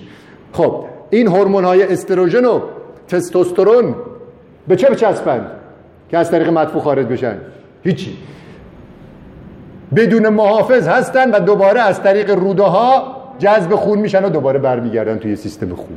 یعنی تو دیگه همیشه سطح استروژنت و سطح تستوسترونت بالاست. خب بعد مستعد سرطان میشی. اون موقع وقتی سرطان گرفتی شاکی میشی که خدایا چرا به من سرطان دادی؟ متوجهی؟ در صورتی خدا بایستی از دست تو شاکی بشه که چرا الیاف گیاهی نخوردی؟ چرا به جای نخود که هم الیاف داره هم خون تو را اسیدی نمیکنه گوشت را انتخاب کردی که هم استروژن بدن تو ببره بالا هم خونت را اسیدی بکنه؟ چرا توی دادگاه الهی تو وای میستی این سوال از تو پرسیده میشه چرا خودتو مستعد سرطان کردی؟ جوابت چیه؟ اینایی که من دارم میگم منابع علمی براش هست. من نخوابیدم و صبح بلندشم بگم خواب دیده باشم و بیام برای شما تعریف کنم. هیچ جمله غیر علمی من نمیتوانم بگم، چون که من اینجوری آموزش دیدم که بایستی علمی صحبت کنم. سخت فهمیدن این؟ دارم مسائل بسیار بسیار پیچیده علمی رو به زبان ساده براتون میگم. از خداوند بترسید، نه اینکه اون خشن و ظالم و به تو ظلم میکنه و میندازتت جهنم، نه خیر، شرمند از شرمندگیش بترسید. خداوندی که هر چی که داره از توست، فرصت جاودانگی رو بهت داده که میلیاردها میلیارد سال در کنار خداوند زندگی کنی، تو به خاطر ناآگاهی خودت، به خاطر هوس خوردن کباب و فست فود و پیتزا این فرصت جاودانگی رو از خودت نگیر و خودتو لایق جهنم جاودانه نکن. سخت فهمیدن این؟ سخت فهمیدنش؟ بزرگترین درد بشر اینه که شرمنده بره اون دنیا پیش خداوند و بگه که من قدر نعمت‌هایی را که تو به من دادی ندانستم، من با خوردن گوشت و نخوردن موادی که سرشار از الیاف هستن کار کبد را نابود کردم، کار کبد را خراب کردم، به کبد آسیب رساندم، من با خوردن این همه برنج و نان و قند کبد را بیچاره کردم و کاری کردم که دیگه کارهای اصلی خودش رو گذاشت کنار، فقط نشست این همه قند را تبدیل کرد به چربی که من نمیرم که یک روزی شاید عاقل بشم. سخت فهمیدن این حرفو؟ ورزش، اینم بگیم بعضی پرسیده شد که ورزش چه نقشی دارد. شما وقتی که بدنت مسمومه، پر از قنده، پر از چربی هاست که این سموم را در خودش نگه داشته و میای خامگیاهخواری میکنی. برگردی به دامن خداوند و طبیعت، بر اساس قوانین طبیعی تغذیت را برنامه ریزی بکنی، بایستی این سموم سریع از بدنت دفع بشه. این سموم تا فعالیت بدنی نداشته باشی دفع نمیشه. دلیلشو برات بگم، اینو آنتونی رابینز توی یک کتاب بی... کتابش آورده. منم اولین بار که وارد عرصه خامگیاهخواری شدم از کتاب آنتونی رابینز اینو یاد گرفتم، برای شما دارم میگم چون خیلی قشنگ اونجا توضیح داده بود. میگه که ما در درونمان یک سیستم رگ داریم. این سیستم رگ خونرسانی میکنه خونرسانی میکنه به بدن ما. خب این سیستم رگ خونرسانی میکنه به بدن ما و پمپی پشتش هست. پمپ چی؟ قلب. این پمپ قلب اگر نباشه خون به بدن ما نمیرسه. اما یک سیستم دیگه‌ای داریم مشابه همین سیستم گردش خونه، اما بهش میگن چی؟ سیستم لنف، که این فاضلاب بدنه. توی آپارتمان رو در نظر بگیر، لوله کشی آب داره، لوله کشی فاضلاب هم داره. لوله کشی آب که یه پمپ این پایین پشتشه و این آب رو میبره بالا، دقیقا همون رگ‌های ماست توی بدن و پمپ قلب پشتشه، درسته؟ فاضلاب چجوری تخلیه میشه؟ پمپ پشتش هست؟ ها؟ نه، و در اثر نیروی جاذبه. خب دقیقا این سیستم لنف هم هم بر اساس نیروی جاذبه کار میکنه. همین که وقتی که تو عضلاتت را منقبض میکنی، با شما هستم خانم، عضلاتت را منقبض و منبسط میکنی، این پمپ کار پمپ رو انجام میده و این فاضلاب بدن تو تخلیه میشه. الان فهمیدی ورزش چه نقشی داره؟ سخت فهمیدن این حرفا؟ عمل کردن سخته. مثلا عمل کردن سخته که گوشت رو نخورین، بعد مثلا خب جالب اینجاست، بذاریم بحث اراده رو مطرح کرد که میگه اراده میخواد که اینجوری عاقل بشی و توی مسیر جاودانگی بمانی. اراده میخواد، این جمله خنده‌دار نیست به نظر خودت؟ اراده میخواد که من خودم را در مسیر جاودانگی نگه دارم و دارم به سمت فنا میرم. باید اون مرز کمال برسی. خب بایستی برسی. باید. تو اصلا برای چی خلق شدی؟ برای این خلق شدی که به اون مرز کمال برسی. کی قراره کی قراره برسی؟ بالاخره قراره برسی یا نرسی؟ خب کی قراره برسی؟ شنبه. ببین این الان میگن که من الان همش راجع به جاودانگی صحبت میگم، یه اراده میخواد که بیاد به کسی بیاد برفای تو گوش بده. من میخوام بگم که اراده میخواد که گوش نده. متوجهی؟ چون که نهای... نهایت اون تصمیمی که اون گرفته که نخواد به حرفای ما گوش بده چیه؟ درد و بیماری و فناست. و توی فنا رفتن و درد و بیماری رو تحمل کردن اراده میخواد. این داستانش از کجا شروع شد؟ یه خانومی من زنگ زد، گفت که من مشکل دارم. گفتم چه مشکلی داری؟ گفت من دویست و سی کیلو وزنم. بقیه بیماریامو خودت حدس بزن. بعد گفتم خب بالا من چیکار کنم؟ گفت که زنگ زدم که کمکم کنی. منم بهش گفتم که کمک من اینه، به همه هم همینه. ما فرقی نمی‌کنه، یارو خروپف داره زنگ میزنه من میگه کمکم کن، من میگم خامگیاهخواری کن. یارو سرطان خونم داره زنگ میزنه من میگم چی؟ خامگیاهخواری کن. حالا خامگیاهخواری چیکار می‌کنه؟ دلیلشو من اینجا گفتم و دلیل دیگه هم داره که تو جلسات بعد میگه، الان دیگه وقتش نیست. ایشون به من گفت که خب من ارادهشو ندارم. اگه من ارادهشو داشتم که الان ارادهشو داشتم که برنج و نان و گوشتو بذارم کنار، خب الان دویست و سی کیلو نمیشدم. منم این جمله رو برای اولین بار فل بداهه به ذهنم رسید و گفتم و الانم هنوز این جمله رو دارم ادامه میدم و شاید این هزارمین باره که این جمله رو دارم میگم. گفتم اتفاقا خانم شما ارادت قویه که به خاطر مزه برنج و نان و گوشت این همه مصیبت رو تو زندگی خودت وارد کردی. رضازاده یک بار وزنه دویست و سی کیلویی رو زد، شد قهرمان دنیا و رکورد دنیا رو هم شکست. تو هر روز این وزنه دویست و سی کیلویی رو چند بار داری میزنی. به خاطر چی؟ مزه برنج و نان و گوشت. تو هم مثل ما خامگیاهخوارا بی اراده شو، ارادت رو ضعیف کن، این ننگ رو از زندگی دور کن که حالت خوب بشه. این خانم افتاد گریه. این حرف منو شنید، افتاد گریه. من فهمیدم که اثر داره میذاره روش. شش ماه بعد دیدم زنگ زد، توی اسمش نوشته بودم دویست و سی کیلو. گفتم سلام، حال شما چطوره؟ گفت خوبم، من الان روزی چهل و پنج دقیقه دارم پیاده روی میکنم. قبلا تا در خانه خودمانم نمیتونستم راه برم. گفتم چقدر وزن کم کردی؟ گفت من الان شدم صد و شصت کیلو، یعنی چیزی نزدیک صد و هفتاد کیلو، نزدیک شصت کیلو وزن کم کرده بود. گفتم چطور شد این تغییر توی شش ماه؟ گفت اراده‌مو ضعیف کردم. اون جمله‌ای رو که بهم گفتی اثر بخشید. من فکر کردم دیدم راست میگی، تو اراده میخواد این ننگو تحمل کنی تو زندگی. اونم به خاطر چی؟ کاش که به خاطر یک شمش طلایی بود، به خاطر یک مرسدس بنز بود، به خاطر مزه برنج و نان و گوشت این همه مصیبت رو من تحمل بکنم، خودم رو شرمنده ببرم پیش خدا و اون دادگاه الهی واسم ببخشید خدایا من کبد تا که دادی بهم چرب کردم، ببخشید باعث سیروس کبدی شدم به خاطر اینکه نتوانستم جلوی خوردن برنج و نان و گوشتمو بگیرم. ما الان افرادی داریم که سیروس کبدی داشتن و باعث پیوند کبد میشدن. وقتی که خودشو وصل کرده به خداوند و تغذیه طبیعی، سیروس کبدیش درمان شده. میفهمی یعنی چی؟ یعنی دیگه پیش خداوند شرمنده نیست.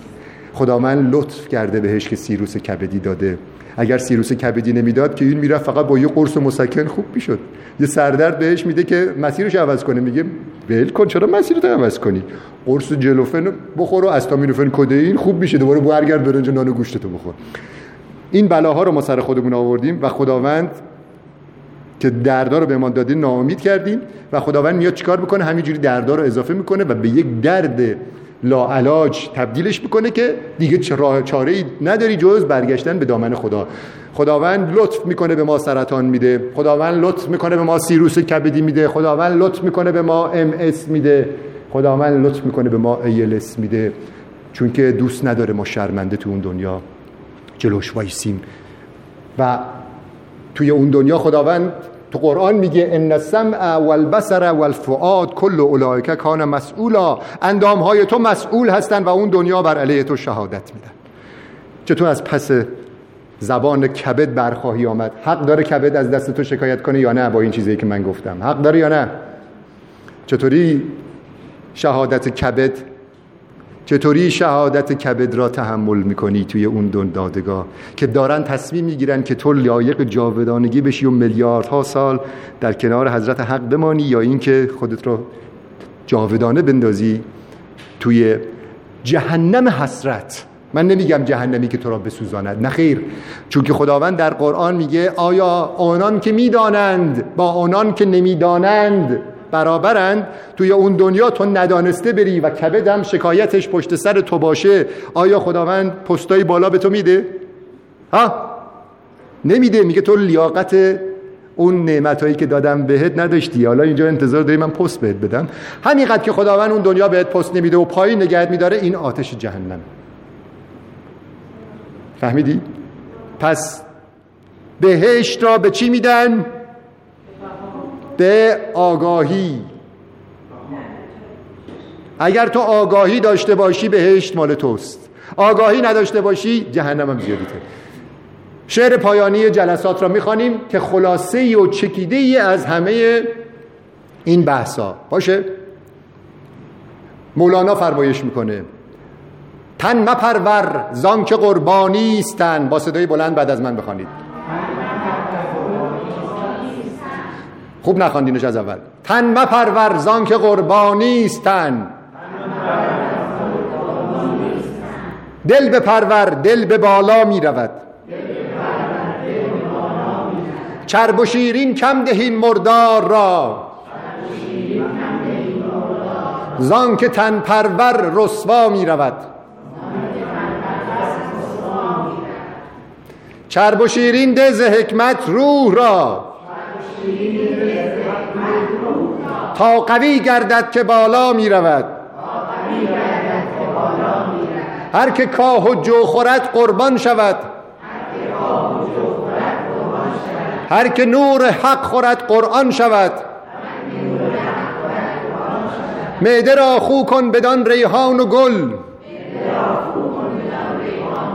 تا بیابی حکمت قوت رسول. چون خوری یک لقمه از مأکول نور، خاک ریزی بر سر نان تنور. قوت اصلی بشر نور خداست، قوت حیوانی مرو را ناسزاست. چند خوردی چرب و شیرین از طعام، چند روزی امتحان کن در سیام.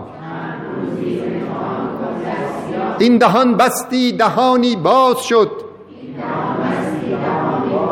تا خورنده لقمه های راز شد. گر تو این انبان زنان خالی کنی، پر ز گوهرهای اجلالی کنی. مولانا در رابطه با کله پاچه این چند تا بیتو گفته، جالبه، کمدی و خنده دارم است. مولانا فرمایش میکنه، چی میگفت؟ من سر نخورم که سر گران است، پاچه نخورم که استخوان است. بریان نخورم که هم زیان است، من نور خورم که قوت جان است. ببینید، من قبل از اینکه بیام اینجا جلوی تاکسی رو گرفتم، تاکسی ترمز محکمی زده جلو پام وایساد. سوار شدم، هنوز ننشسته بودم، راننده گفت تو بودی که داروگیایی داشتی؟ گفتم والا من داروگیایی ندارم، من حق پرستم با خامگیاهخواری. گفت ها ها درست شد، الان اسمت افتاد یادم. من چند وقت پیش مادرمو آوردم توی جلساتت، سرطان خون داشت، ده سال سرطان داره، تحت نظر پزشکاست، هیچ نتیجه‌ای هم به اون شکل نگرفتیم. بعضی وقتا حالش خوبه، بعضی وقتا بده، ولی تحت درمان بود. تا اینکه یه نفر شماره جلسات شما رو داد و منم آوردمش تو جلسه، صداشو ضبط کردم همونجا توی تاکسی و الان حالش خوبه که دکترش هم تعجب کرد، گفت حالش خوبه، هیچ مشکلی نداره، فقط حواستان باشه سرما نخوره. الان ایشان دیگه سرطان خون نداره. من خیلی شگفت زده نمیشم، سخت‌ترین بیماری‌ها شفا پیدا کرده. به من زنگ زدن، منم فقط به سادگی گفتم الحمدلله. زیاد هیجان زده نشدم. برای چی نبایستی هیجان زده بشی؟ خب یک اتفاق خیلی بزرگیه، یارو برنج و نان و گوشت و نمک و قند نمیخوره، سرطان خونش درمان میشه. اتفاق کوچیکیه. اینو بایستی توی مقالات معتبر توی ژورنال‌های پزشکی چاپ بشه به عنوان کیس استادی، ولی هنوز هیچ کسی این کارو نکرده. البته توی دانشکده پرستاری یه گرانت تحقیقاتی دارن میگیرن اساتید اونجا و دارن این شفا یافته‌های ما رو به عنوان کیس ریپورت گزارش میدن. مدارک پزشکیشون رو ما داریم ارائه میدیم. یک کار بسیار بزرگیه ولی ما شگفت زده نمیشیم. چرا؟ چون که خدایی که پشت قضیه است خیلی بزرگه. براش کاری داره که سرطان خونی یه نفر چند تا سلول سرطانی توی بدن هست. خدایی که سی و پنج میلیون کهکشان آفریده بخواد چند تا سلول سرطانی رو از بین ببره، براش کاری داره. میدونی برای کی عجیبه و کیا شگفت زده میشن؟ اونایی که خدا را نمیشناسن و شکمشان را بیشتر از خدا میشناسن. خدای هر کسی به اندازه قدرت ذهنشه. اگر ذهن تو کوچیکه و خورشت سبزی و خورشت قیمه و چای شیرین و نانپنی رو غذا میدانی، اون خدایی که تو داری زیاد کمکت نمیتونه بکنه. اما وقتی که رها شدی از قید بند دنیا، غذاهایی رو نخوردی که مضره، غذاهایی رو خوردی که خداوند توی طبیعت برات درست کرده، اون موقع است وصل میشی به خداوند. اون موقع است که خداوند میگه که این سرطانی رو که من بهش دادم جواب داد، پیام سرطان رو گرفت و به من وصل شد. فهمید که دیگه نبایستی غذاهایی را بخوره که من طراحی براش نکردم. خب این که عاقل شده، پس دیگه برای چی بایستی سرطان داشته باشه؟ من سرطان بهش دادم من سرطان بهش دادم که عاقلش کنم. خب الان عاقل شده، پس من دکمه شفای روحش را، شفای جسمش را فشار میدم. چرا؟ چون که خود این دکمه شفای روحش را فشار داده. ما شما را دعوت میکنیم توی این جلسات که کمکتان بکنیم که خودتان روحتان را شفا بدید. شفای روح یعنی چی؟ شفای روح یعنی کسب آگاهی. تو وقتی آگاه شدی نسبت به حقیقت زندگی، نسبت به اهداف خداوند و در مسیر رسیدن به اون اهداف خودت قرار دادی، این یعنی چی؟ یعنی شفای روح. وقتی که توی این مسیر قرار گرفتی، خودت دکمه شفای روحت را فشار دادی، خداوند براش کاری نداره که خداوند عظمت کهکشان را آفریده. حالا بخواد این چند تا سلول سرطانی را از بین ببره، یه دکمه فشار میده خوب میشه. شهریار طاهری یک بیمار سرطانی بود که پنج تا غده سرطانی تو ریش بود. وقتی که آمد اینجا حرفای ما رو شنید، رفت هشت روز بعد آمد به عنوان شفایافته صحبت کرد. ما اصلا شگفت زده نشدیم. الانم رفته آزمایش داده، یک دانه غده سرطانی توی ریش نیست، چون که خودش رو وصل کرد به عظمت خداوند و طبیعی الان داره رفتار میکنه. غذاهایی نمیخوره که خداوند درست نکرده. و همین سادگیه. تو حالا چقدر طول میکشه که روحت شفا پیدا بکنه؟ الان تو این جلسه که آمدی حرفای منو شنیدی، جوگیر شدی، الان با خودت داری تصمیم میگیری خب من این حق پرست منو بیچاره کرد، من الان برم این همه گوشت خریدم تو فریزر گذاشتم، اینا رو من چیکارش باز بکنم؟ الان دو دلی که من اینا رو برم بخورمشون بعدن خامگیاهخوار بشم، یا اینکه برم بندازمش جلو گربه. بعدم وقتی که به این مرحله از آگاهی میرسی میگه خدای من اینو برم بدم یه آدم فقیریم، خونو بیچاره میکنم، خونشو اسیدی میکنم. یعنی الان درگیری درگیر اون گوشتایی که توی فریزر داری، درگیر اون سس مایونزایی که توی یخچالت گذاشتی. خب من اینا رو چیکار کنم؟ من اینایی که دارم بهت میگم هست. یه نفر رو من گفت آقا کاشکی تو دو روز زودتر میومدی تو جلسه خونه ما. رفتم خونه که گفتم برای چی؟ گوه اگه تو دو روز زودتر میامدی من این چهل کیلو گوشت رو نمیخریدم توی یخچال نگه دارم. حالا من این گوشت رو چی کارش کنم؟ فهمیدی داستان چیه؟ حالا تو نمیدونم الان پشیمان هستی که توی این جلسه آمدی یا نه، چون که خیلی ها پشیمان میشن، چون که میگن بابا ما اصلا داشتیم زندگی ما نمیکردیم. این حرفا چی بودیم به ما؟ این حرفا چی بود؟ خب فکر میکنن زندگی کردن. آخه میگن خیلی از زندگی نمیکنن، دارن جان میکنن. مرده های میگه زندگی کردن من مردن تدریجی بود، هرچه جان کن تنم عمر حسابش کردم. ما الان داریم راه میریم، یه مرده متحرک هستیم اگر آگاهی نداشته باشیم. خیلی‌ها میان تو این جلسه تصمیم میگیرن که شروع کنن. تصمیم میشن کیه؟ من شروع میکنم. میگم از کی؟ از شنبه. مشتاقم واقعا شروع کنم. نگفتی اول با خودت از شنبه شروع میکنم؟ تو نگفتی از شنبه شروع میکنم؟ شنبه رو گفتی. نه، مسیج شما همراهی کردی. ها؟ همراه من. و خیلی هستن این شنبه رو شروع می‌کنن. من بهشون میگم تو رو خدا از دوشنبه شروع کن. از یه روزی غیر از شنبه شروع کن. این ایرانی‌ها این شنبه خیلی بود. نه، توی خارج از کشورم از خارج اونایی که تو خارج از کشورن از دوشنبه شروع می‌کنن. یعنی این یک عادت غلطیه که انسان داره. من به بهشون میگم بنده خدا، من اگر به این مرحله از آگاهی رسیدی با سخنرانی من، تو می‌خوای از شنبه شروع بکنی؟ آیا تو پنج دقیقه دیگه زنده هستی؟ پنج دقیقه دیگه ممکنه تو اون دادگاه الهی باشی. اگر تو سه نفس مانده باشه زندگیت، نفس آخر بفهمی و توبه کنی، خداوند همون لحظه تو رو میبخشه. متوجهی؟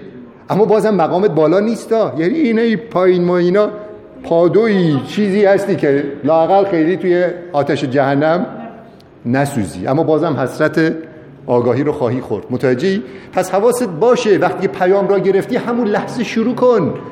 همون لحظه اگر شروع نکنی ممکنه این نفسی رو که داری میبری پایین دیگه بالا نیاد. موفق باشید. امیدوارم مفید بوده باشه براتون.